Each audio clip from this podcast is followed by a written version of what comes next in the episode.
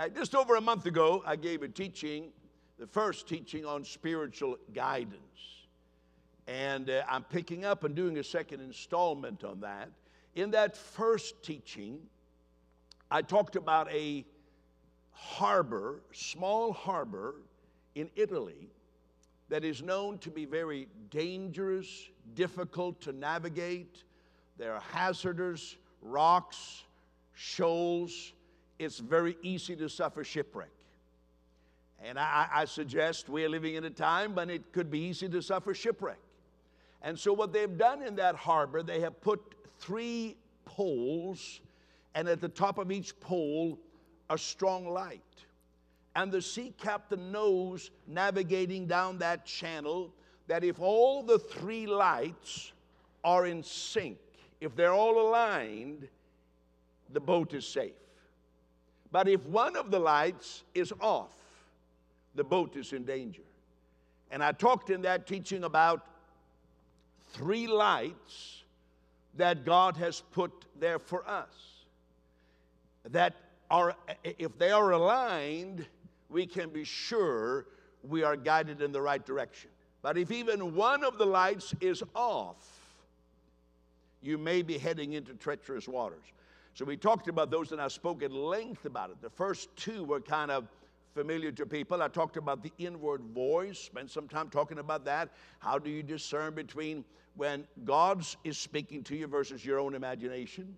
Then we talked about the second light was the more sure word, where Peter talks about I had this experience. I was on the Mount of Transfiguration, but I even with that experience, I have a more sure word. And then the third one, many people don't maybe realize the importance of this, and we showed it from Scripture. The third light was God at work in your circumstances. We often think of my circumstances are negative. Well, how do you see God at work in your circumstances? Many people miss that. They say, Well, I believe the Bible supports what I want to do, and I kind of feel like I want to do it, but they miss that third.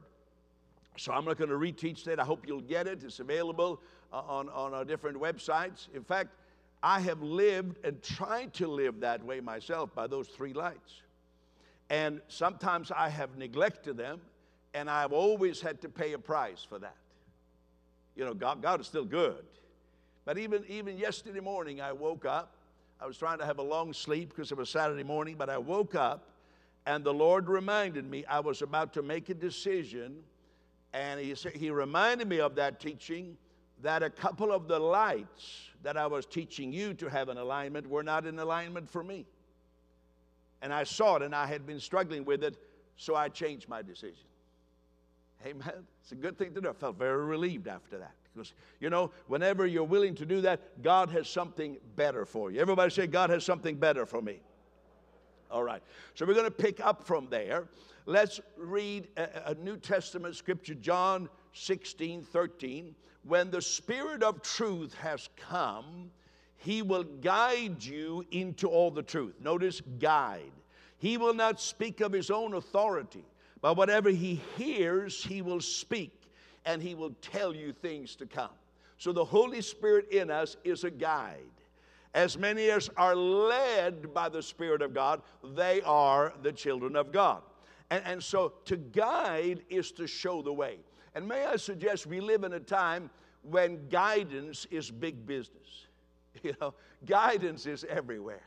Oh, Every time you turn on the radio, there's some doctor or politician guiding you. Everybody, from extrasensory perception and horoscope and psychics to people predicting the stock market and options trading, and, and, and, and very often, when everybody is saying one thing, the opposite happens. So guidance is everybody wants you to sign up for their newsletter so they can guide you. So there's a big market. A lot of people are seeking guidance. Spiritual counseling, of course, can be good if it is spiritual. I'm just saying people are looking for direction. And that's good. The, the Greek word which is translated sin is hamartia, and it means miss the mark, to be misguided. We certainly don't want to be misguided. We don't want to miss the mark. And, and, and the opposite of that is that the steps of a person who is made righteous by Christ's righteousness, that person's steps are ordered of the Lord. Amen. So, so that's kind of a little introduction. I want to make some important statements today. Let's start with this.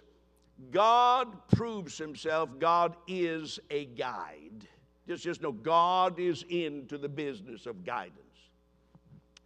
Fantastic story about a Babylonian king called Cyrus, Isaiah 42. God says to Cyrus, I will go before you and make the crooked places straight. I will break in pieces the gates of bronze and cut down the bars of iron. I have even called you by name. I have named you, though you have not known me. I'm the Lord, and there's no other. There's no God beside me. I will gird you through, though you have not known me. So, this Babylonian pagan king, of him it is said, God says, I'm going to stir you, I'm going to move on you, I'm going to protect you. Notice, he's not a believer. God is stirring on his heart at this time to help Israel to build the temple. That's what's going on here. But what I want us to see is God guides people that don't even know him. Think about that from your own life.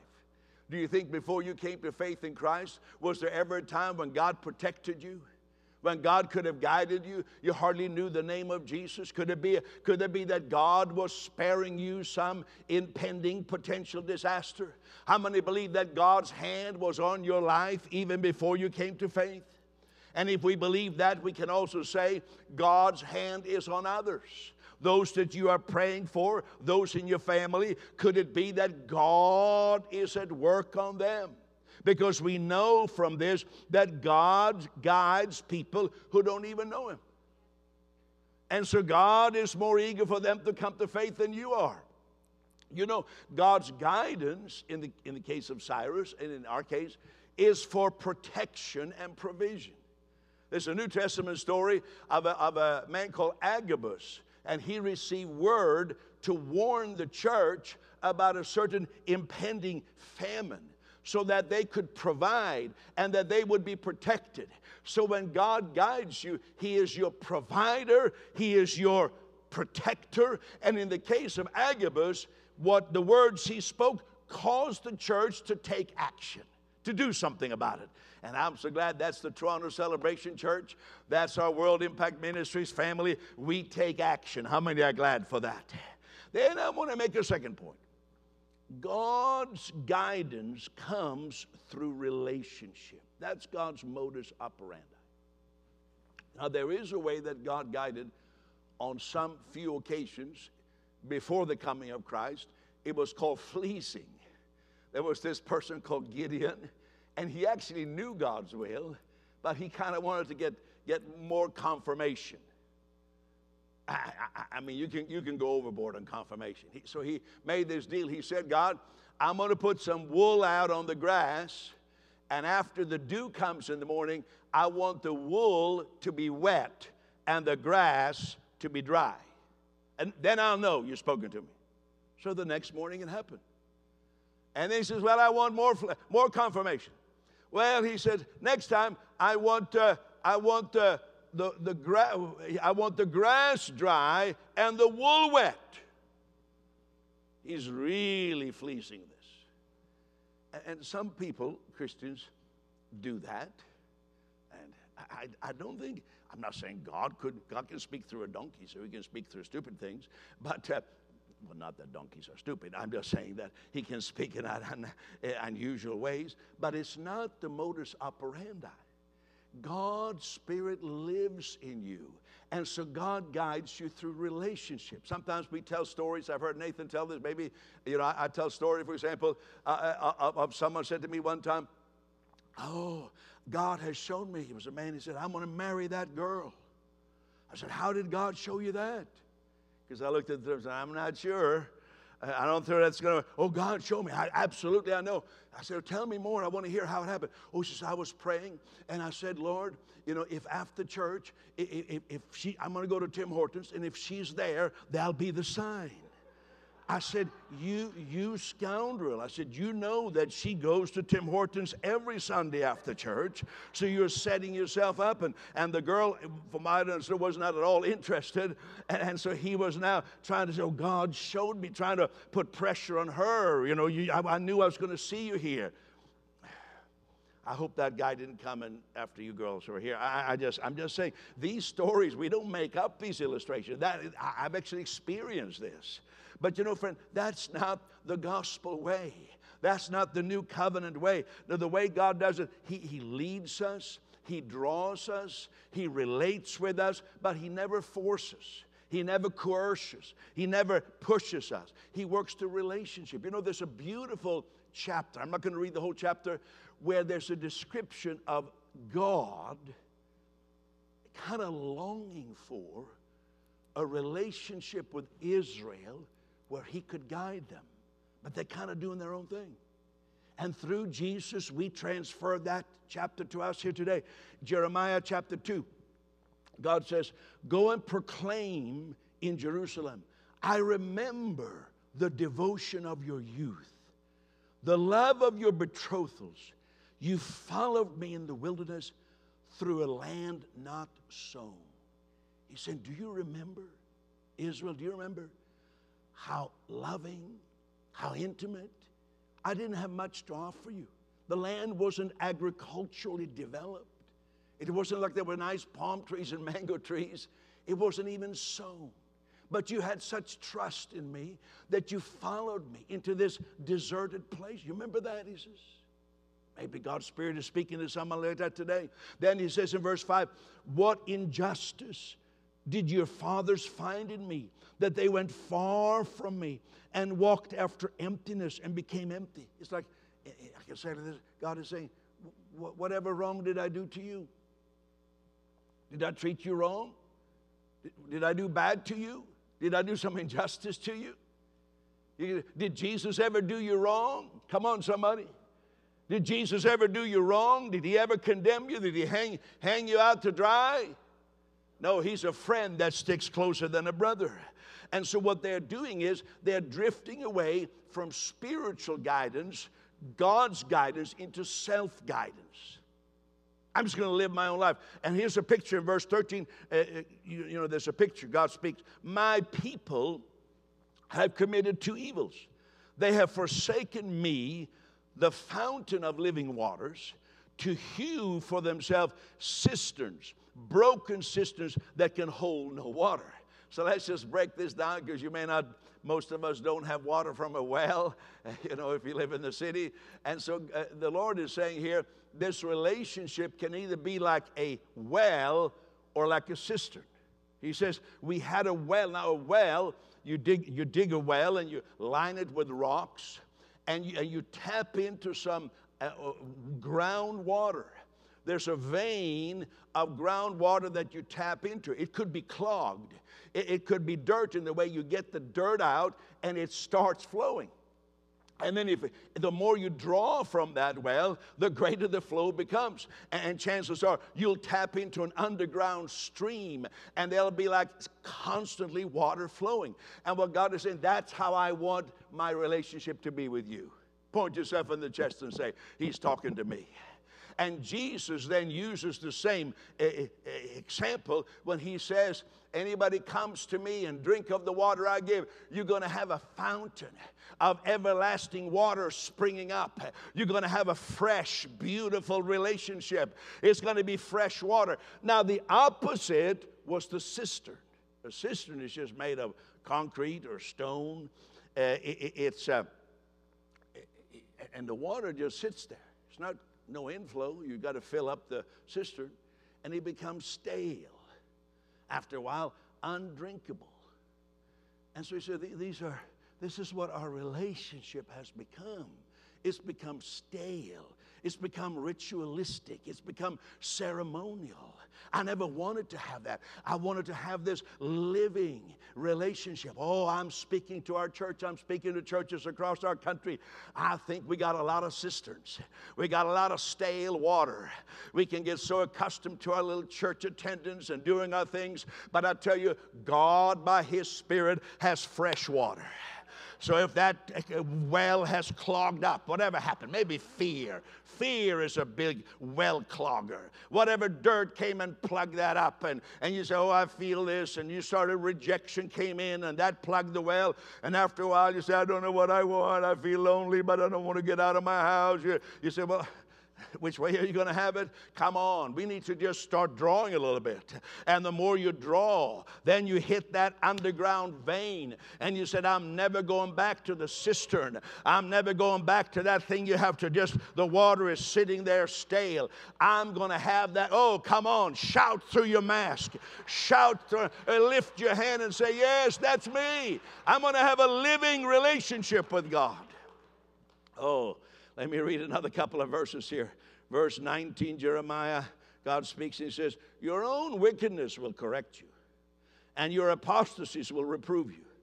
Know therefore and see that it is an evil and bitter thing for you to forsake the Lord. What he's saying here is, you know, if you decide to go for that cistern, life's going to get hard. There are life lessons that come your way. Not God wanted them, they're tough, but it's just the way it's set up. If you want to do life without God or just insist on your own way, God still loves you. If you walk away from God, God loves you. But life becomes tough. You keep making decisions. You say, Oh, I, I know this is not, you know, really right, but I don't do it anyhow. You keep doing that, and life will get tough. It's just the way, it's not that God is singling you out. That's the way God set things up. If you say, Well, I'm going to get into this business. I'm going to marry this person. I'm going to do, I'm going to do. And then there's a price to pay. I'm not going to ask how many of you have paid such a price. Please don't lift your hand. We don't want to know. But you know, if you insist on something, you may get it. And then you say, well, I'm not so happy with what I got.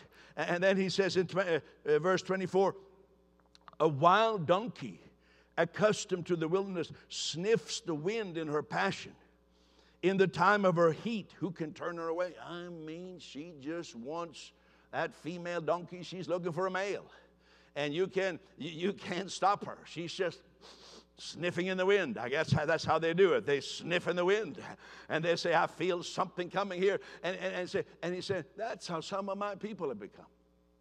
You're just so stubborn doing your own thing. And, and, and then we pious and say, Well, you know, God is in charge. God is in charge. I told you when I gave the first teaching that I, one of my first cars, a big yellow Dodge, I had a sign, bumper sticker, says, The Lord has everything under control. And that's about the only time in my life I've been rear ended right on that bumper sticker, and it was all my own fault. It wasn't God at all. I'm not going to tell you what I did again. I told it in that service. I did something stupid and got rear ended, and I've never put on a bumper sticker. The Lord has everything in control. When you're driving your car, you are in control of that car, and you can ask God to help you, but God is not going to micromanage if you do something stupid. Oh, hallelujah. That was a good truth. And, and so he, I put it on PowerPoint there for you. God doesn't force, He allows, persuades, and participates with willing people. Leave it up there for a moment. So it's not like, well, God wouldn't let you do that. Oh, yeah, He would. Well, God wouldn't let me. No, He's not going to let you be tempted above what you can bear. But, but if you say, well, He's still there wooing you, but you go ahead, He's not going to stop you. He will allow you, but He will persuade, He'll speak to you. And if you're willing, He'll work with you.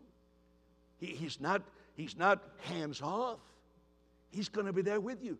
But if you're willing, let us be willing. And then that ends in Jeremiah, verse 4 in chapter 3.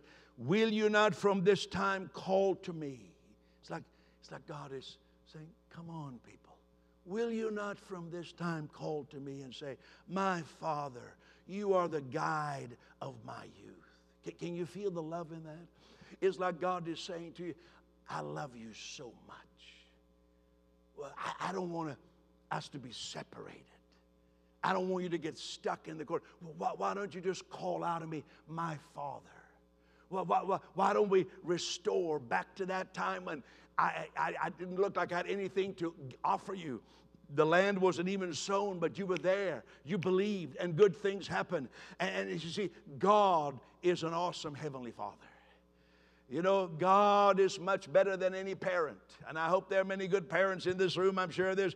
God is a good God. You can come back to Him, you can be restored to Him. He's not going to, He says, Well, you've done some things. You're grounded for the next three years. No, that's not God.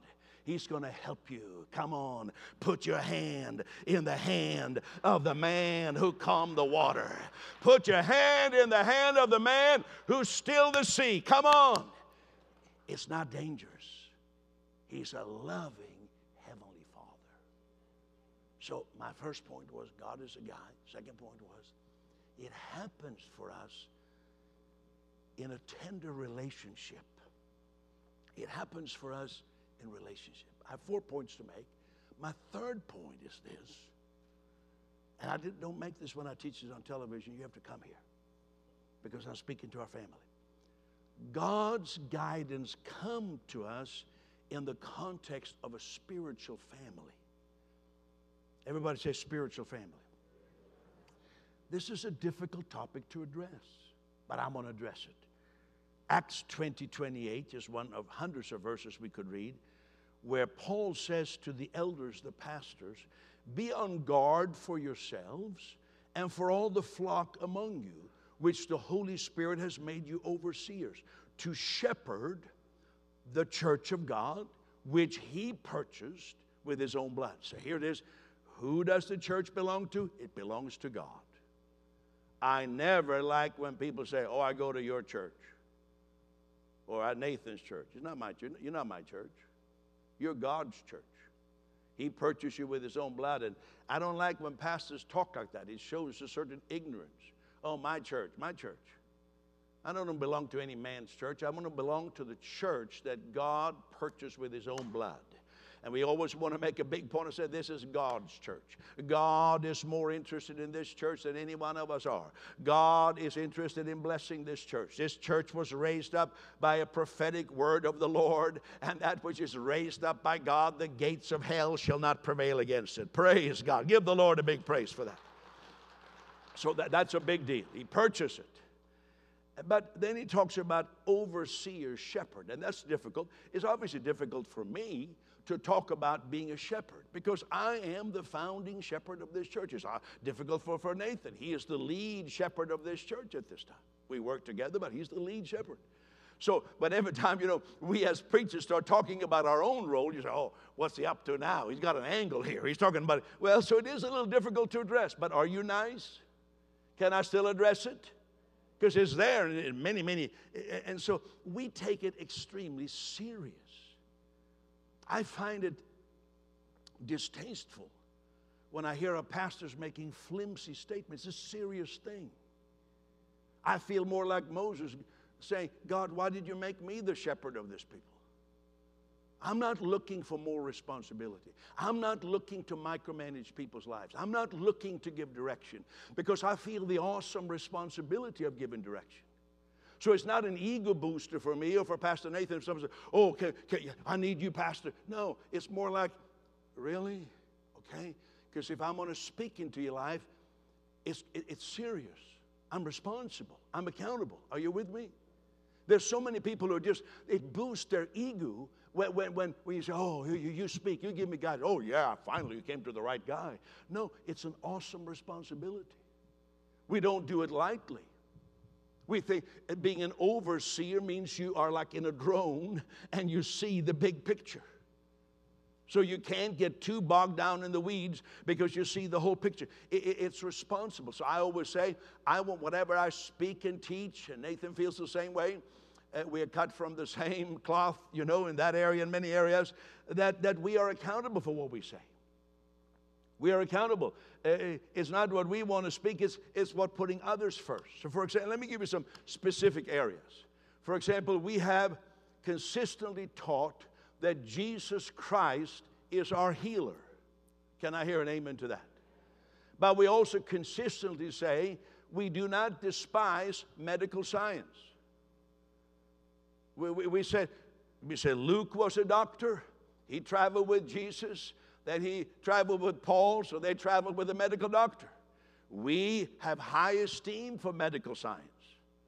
And but some, some Christians, they said, oh no, if you believe in healing, well, you know, many of them don't live up to what they say. They can take an aspirin. Ooh, caught you. They can go to the dentist. They can wear reading glasses. They can do all kinds of things. But some people get caught up in that. And we, if I'm a shepherd, if I am a responsible person, I wouldn't want even the weakest member in our church to be caught up in that. So, for example, I'll talk to you since we're talking now openly. We used to have a guest speaker came here, great guy. We love him. Appreciate, many of you like him. In fact, you asked why he's not coming back. Because when he was teaching on healing, and I corrected him the first time, and he refused to take the correction, he left it that if you were taking medicine or going to the doctor, you really didn't have faith. Even though I like the guy, he is not coming back. I went over well. I said, He's not coming back. Because I, so even if it was the weakest member in the congregation would take that to an extreme and harm themselves, that would be reason enough. But we preach strongly that Jesus heals. He is my source. You know, I give my own testimony. I was in the hospital, so obviously I'm not against medical science, when Jesus Christ healed me. I was in the hospital. Doctors, several experts have told me my only hope was a very major, very long surgery, and I refused the surgery. Not haughtily, I thanked the doctors, but I told them that God had spoken to me, and I said, You may not believe that, but they said they believe that. And I walked out of the hospital, not haughtily, not mocking them, respecting them.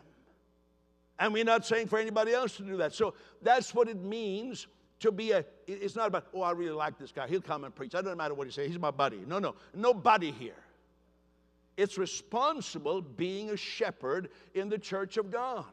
It's a responsible thing. Let me give you another example. Are, are you getting all this? Because it's, it's very sad. And I can say, well, you know, most of the people in our church, they will understand. They will understand. You know, they're not going to, uh, yeah, most would actually. But there's always that one. We sued the Ontario government uh, 13 months ago. I, I, I, don't think it's ever happened in province of Ontario that the church has sued the government. We did. We lost, but we won.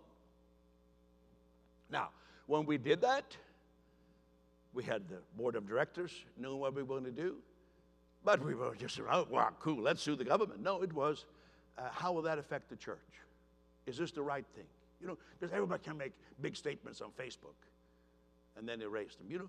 And so I'm so glad today, looking back, I can give the report. I'm so glad that 13 months ago, 14 months ago, we sued the province of Ontario for unequal treatment of churches. I'm so glad we did.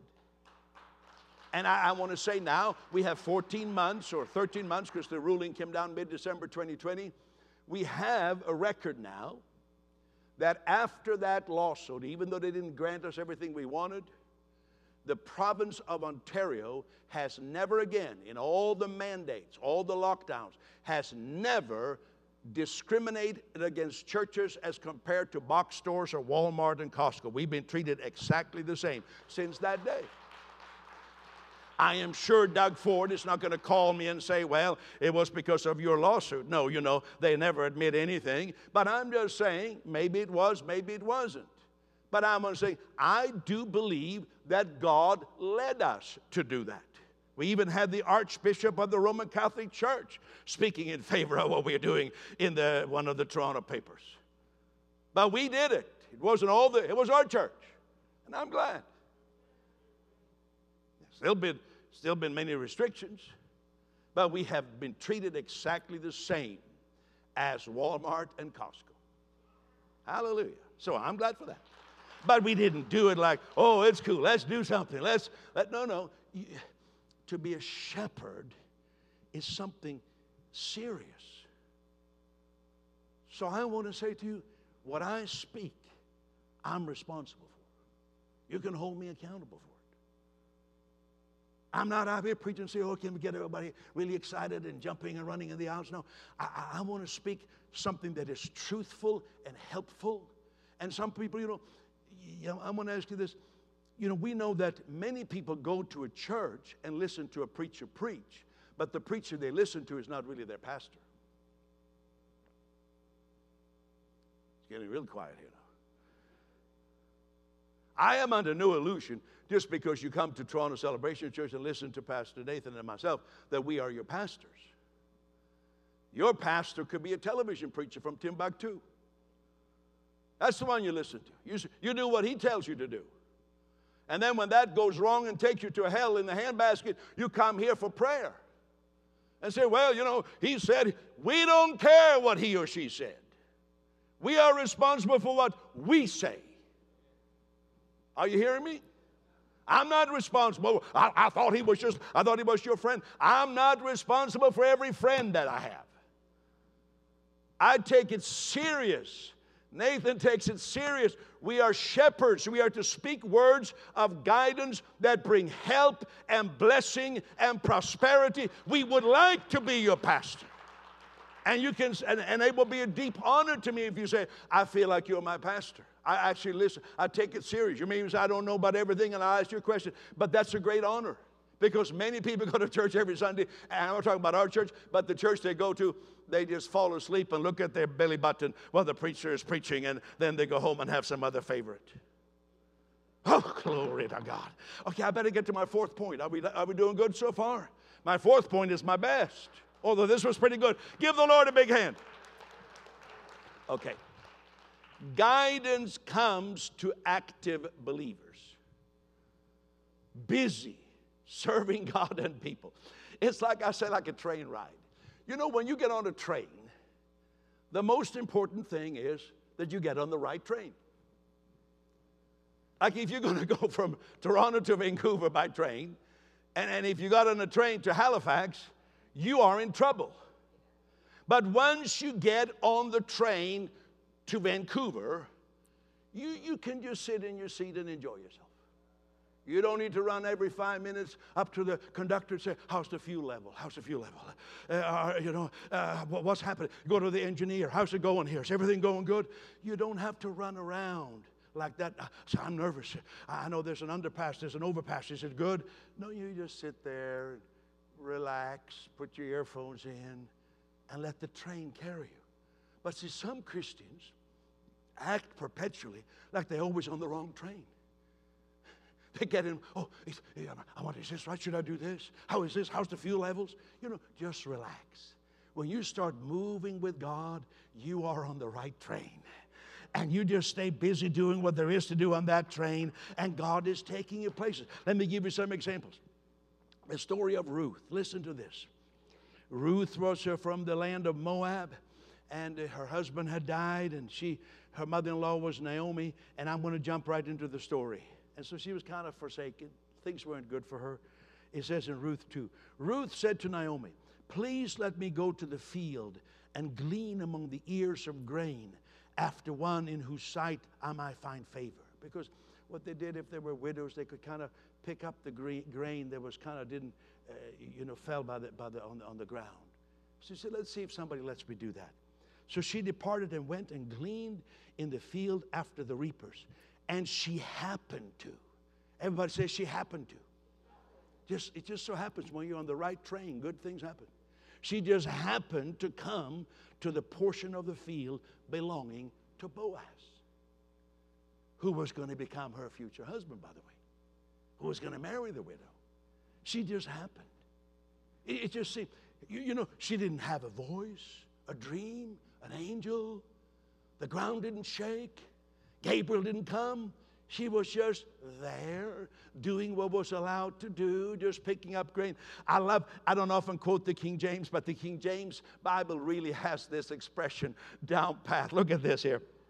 It says there in verse 3 about uh, Ruth, her hap, we don't talk about this, her hap was to light on a part of the field belonging unto Boaz. Her hap. Everybody say her hap. So I want to ask you, how's your hap? Is anything happening in your hap? I mean, well, what happened to Ruth? She just happened to get a husband. She just happened to get her destiny. She just happened to become the grandmother of the great King David. And she just happened to get in the lineage of Jesus Christ. And without any great word, she was just there doing stuff. Somebody this year, you're just going to happen to get married. It's just going to happen to you. I always say, make sure you're there when, when in the debit machine line because that's where the generous uh, potentials are. Get over there. You, you just get to church and be here and then be there and just kind of pay your debit machine, a credit card thing, and, and just say, who knows? Who knows? But if you're sitting at home just waiting for something, I don't think somebody's coming down the chimney, not even the Santa Claus. Uh, you're going to just be stuck there. And so get out, get out and about. Okay, she was, what's the key? She was busy doing life. Let me hurry. Here's another story. Eliezer was a chief employee of Abraham.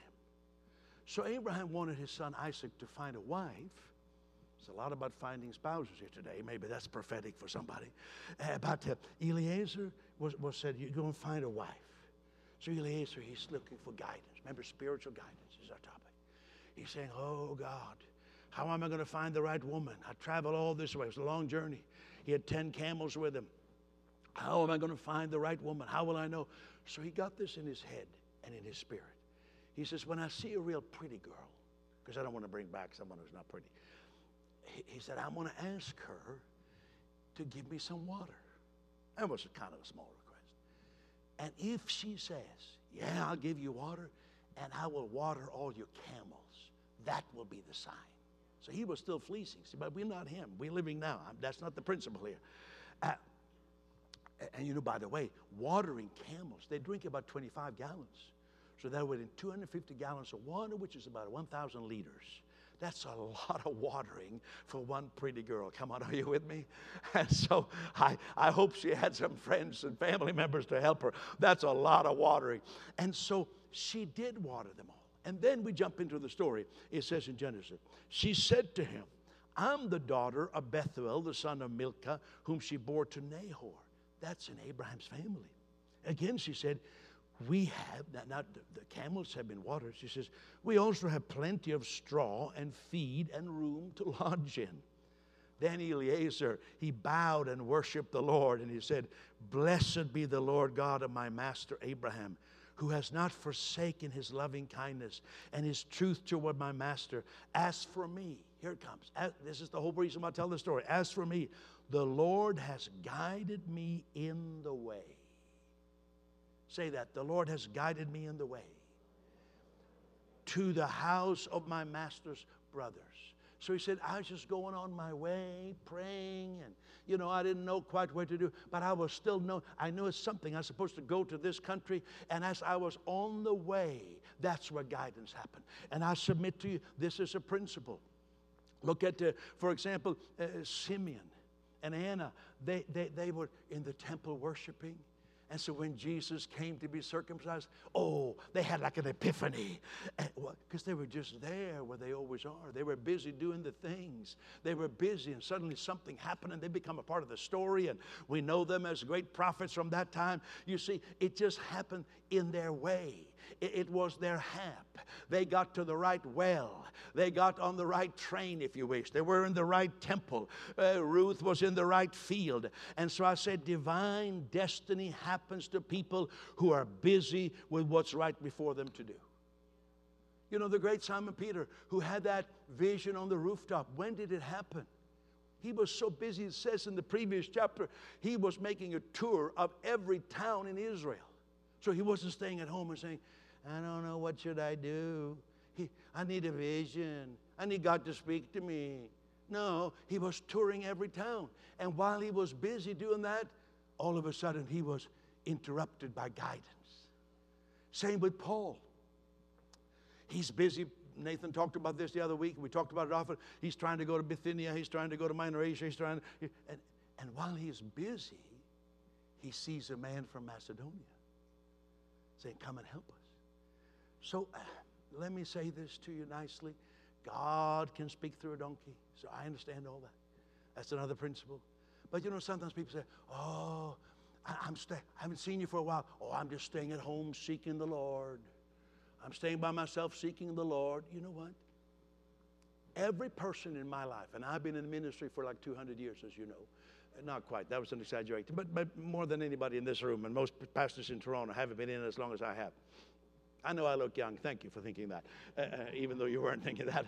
Uh, uh you, you know, people who say that, I have never seen anything good ever come out of it. Never. Now, you mean it never came anything good? Maybe it did. I'm just saying I haven't seen. Because God can use all kinds of things. But this idea, I'm going to withdraw. I'm just going to be by myself. I'm going to just lay there by myself. I'm not going to meet with anybody. I'm just going to seek the Lord. I don't know a single person in the entire New Testament that received guidance by staying at home, withdrawing, doing nothing. I don't know one. They were all, every great guidance in the entire New Testament that I can think of, it happened to people who were busy. And so I want to encourage you uh, be busy. Come on. Let's be busy for the Lord. Let's get involved thank God, you know, tomorrow uh, things are changing. Another few weeks more change. It's time. We, Pastor Nathan is planning all kinds of great things for our church in the next few months. As he knows, people are willing to kind of, uh, some of these restrictions are falling off. And I tell you, it's not just about getting busy as a church, it's because being busy is where God's guidance comes. That's where God can speak to you. That's where you meet people. That's where you get around and you say, My life, oh, how did God open that door? I was just busy. Every door God has ever opened for me, it happened because I was busy. I was doing things. It was never because I had, nothing, I had nothing to do. I didn't know what to do. So the Lord said, Look at little Peter. He has nothing to do. So we'll give him something. No. No, God looks at you and says, Oh, look, there's a busy person. Look at how they're working in my kingdom. Look at them. They're involved. They're unstoppable. Let's give them more to do. In fact, what they're doing, maybe somebody else can do that because I'm going to give them a new task. That's how it works. Come on, give the Lord a big praise for that. All right, all right, all right, all right. So, okay. We, we could, I've certainly given you enough to think about, haven't I? Spirits Spiritual guidance. This, I want to remind you, I said this in the first teaching, but I'm going to be very quick. Three minutes, that's all. There's certain attitudes in our heart that make us open to God's guidance. One is a teachable heart. Psalm 32 says, Don't be like the horse or like the mule. Don't be stubborn like a mule. You know, be soft. Then a second one, a heart for God's will. Jesus said in one place, if you have a heart for me, you will know my will. That's why I never want to talk about my ministry, my church, my, my, my, my, my. It's God's. It's God's. We belong to God. And then compassion. Compassion is so important. I want to read this verse again because it's worth pondering. Final verse Isaiah 58 10. If you extend your soul to the hungry and satisfy the afflicted soul. Now, let, let me pause before we read the rest of it. In the last five chapters of Isaiah, very often when he talks about hungry and thirsty, it is sometimes he's talking about physical hunger and thirst, but especially the last five chapters of Isaiah, it's speaking of spiritual hunger. He says, Oh, everyone who thirsts, come and drink, come and eat freely. So it's speaking of spiritual hunger here, but it could apply to both of them. So it says, If you extend your soul to the hungry, satisfy the afflicted soul, then your light shall dawn in the darkness, and your darkness shall be as the noonday. So when it's dark for you, when, when, when it's tough for you, it's still going to be comparative to others as a high noon for them. Oh, come on, that's, a, that's great. The Lord will guide you continually and satisfy your soul in drought and strengthen your bone. You shall be like a watered garden and like a spring of water whose waters do not fail. He will guide you continually. Oh, thank God for that. I'm so glad. I, I, I just. I tell you, I have a tough time with church when we only think about ourselves. I, I, feel it's so empty. I feel so shallow. I'm so grateful for our family, our church family we call Toronto Celebration Church. I'm grateful for the, the, the World Impact partners all across our country because there's something built into our DNA. It's about others. Others actually matter. I say to people, eh, people say to me, well, I want to get into ministry. I want to be a pastor. I say, why? Well, I just like preaching. I said, Well, that's the wrong reason. Oh, people tell me I'm really good at preaching. Well, I said, sit down. We don't need people good at preaching. You can develop that later. You can be lousy at preaching and become a good preacher. You do it, you do it a thousand times, you become pretty, pretty good at it. Uh, it's like anything. I said, what we need is people who understand that ministry is others. You're not saying things to impress, you're saying things to help others to reach their full potential. You're saying and teaching things to help families that they can live in a way that their children will not walk away from church and walk away from God. You're saying things that matter to people. That's what we need. And then if you're not really a good speaker, a good communicator, I'm not very good myself, you just keep doing it enough and you ought to get a little better at it. Come on now. That's what we're looking for compassion. And I thank God for this church family that you are like that. I feel that. You know, uh, some people, why, why did Megan show that thing from Myanmar? I don't know. Why are you doing that Myanmar video? It's not nothing to do with me. Oh, don't make me throw up here right now. Uh, uh see that? Uh, it has everything to do with us. That's who we are. We think beyond ourselves. It's not God bless us for and no more. No, it's God bless everybody through me. I'm a channel. I'm open. That's where God. Come on, stand to your feet right now. Stand up all over this room.